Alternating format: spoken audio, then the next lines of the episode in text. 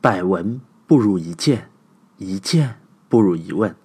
大家好，我是一轮，欢迎来到疑问句。上集啊，我们说到了武士如狗，这集我们就来说一说忍者如猫。忍者呢，作为日本经典的文化形象，在全世界范围内呢，口碑一直都是不错的。对于我这个八零后来说，无论是让人热血沸腾的火影忍者，还是身穿夜行衣，在月圆之夜做着潇洒的凌空翻的忍者神龟，都是一段抹不去的童年回忆。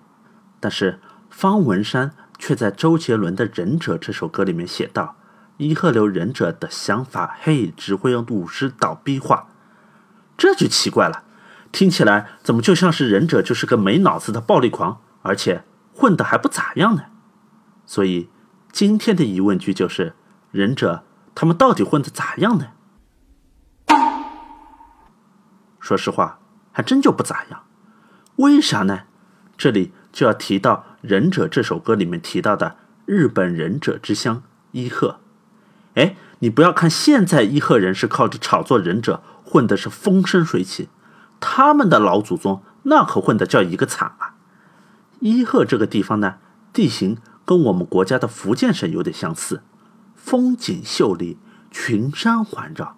可惜的是，耕种的面积有点少，养不活人。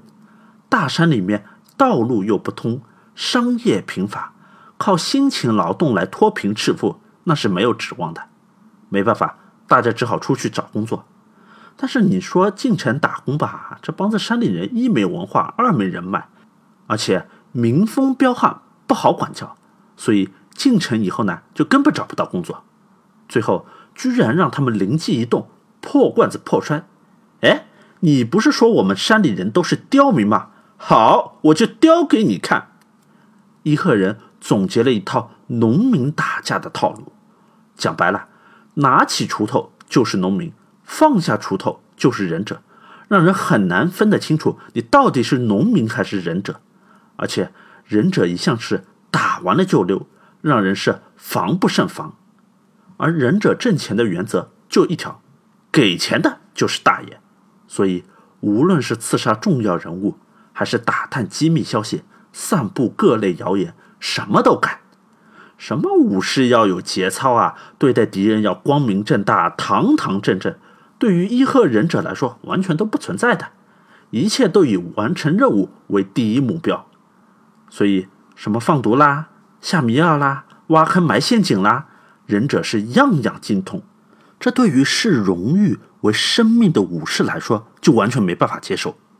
认为你们这帮子人就跟猫一样，忍者如猫，有奶就是娘，完全没有对吧？关云长、关二爷那种两肋插刀的义气可言。啊，这里插一句，日本人也是读三国的，对吧？你们整个就是一金钱的奴隶。对于他们是完全的不屑一顾。由于忍者在执行任务当中，经常还会遇到自己的老乡兼同行，在这种情况下，为了完成任务，忍者往往也会毫不犹豫的拔刀上前，结果又被打上了冷血没人性的标签。所以，武士对于忍者的态度一向就是像对待草纸一样，有用，而且大家也都在用，所以你也不好意思不用。否则你就没办法对付邻居家派过来的忍者，但是，一旦用完了，立马就是有多远就给扔多远。所以在现实当中，忍者的命运就非常的悲催，他们往往是居无定所，为了吃口饭，还经常要冒着生命危险去潜入敌营打探消息。万一不幸任务失败，被人抓住了之后，就根本不会有人来营救，结局往往就是。死路一条，但是即便是出生入死，武士还是很少会把他们纳入公务员的体制之内，给到他们一个安定的生活，最多就是跟熟悉的忍者家族签订一份长期的雇佣合同，用相对稳定的收入来买断他们全家的命。这也就是意味着，忍者最大的悲哀就是，忍者的后代永远都是忍者。不管你表现的有多么的出色，你的娃永远都没有机会突破阶层的限制。这种仿佛宿命一般的感觉，让我想起了英国 BBC 出品的纪录片《Fifty Six Up》，中文叫做《人生七年》。纪录片讲的是从1964年开始，导演迈克尔·艾普特采访了来自英国不同阶层的十四个七岁的小孩，其中有孤儿院的、贫民窟的、中产阶层的，也有上流社会的。此后每隔七年，他都会重新采访这些孩子，看看他们在这七年里面过得怎么样。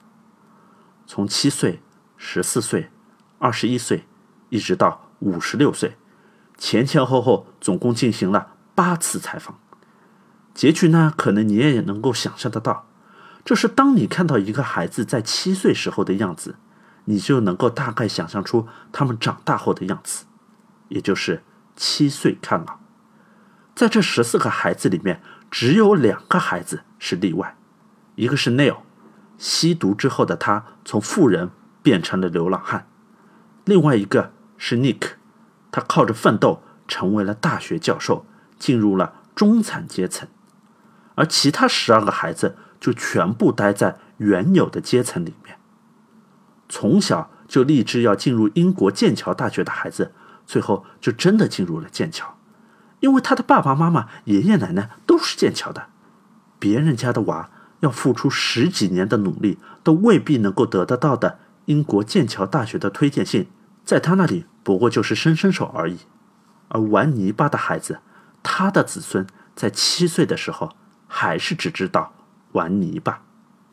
写到这里的时候，我自己都忍不住感叹，真像是应了那句老话：“龙生龙，凤生凤，老鼠的儿子会打洞。”陷入了一种人生无望的悲观情绪当中。不过好在这几天我看了一部当下很热门的电影《小萝莉的》。猴神大叔，豆瓣里面给出了八点六的高分。故事讲述了一个印度大叔，他历经种种磨难，穿越了国境线，去送一个素不相识，而且还天生不会说话的小萝莉去找妈妈的故事。电影感人肺腑，而且还很有教育意义。看完了之后，我就改变了自己的想法。在这里推荐有娃的父母一定要带娃去看一下哦。不过友情提醒一下，泪点低的同学请多带几张纸巾，通常两张纸是不够的。好了，今天的节目就到这里了，下集我们来讨论一下这部催泪弹背后隐藏的社会背景。听完了之后，估计你就会想去电影院再看一遍。请听下集《猴神大叔的》。齐天大圣，德我米纳桑，Guten uptit。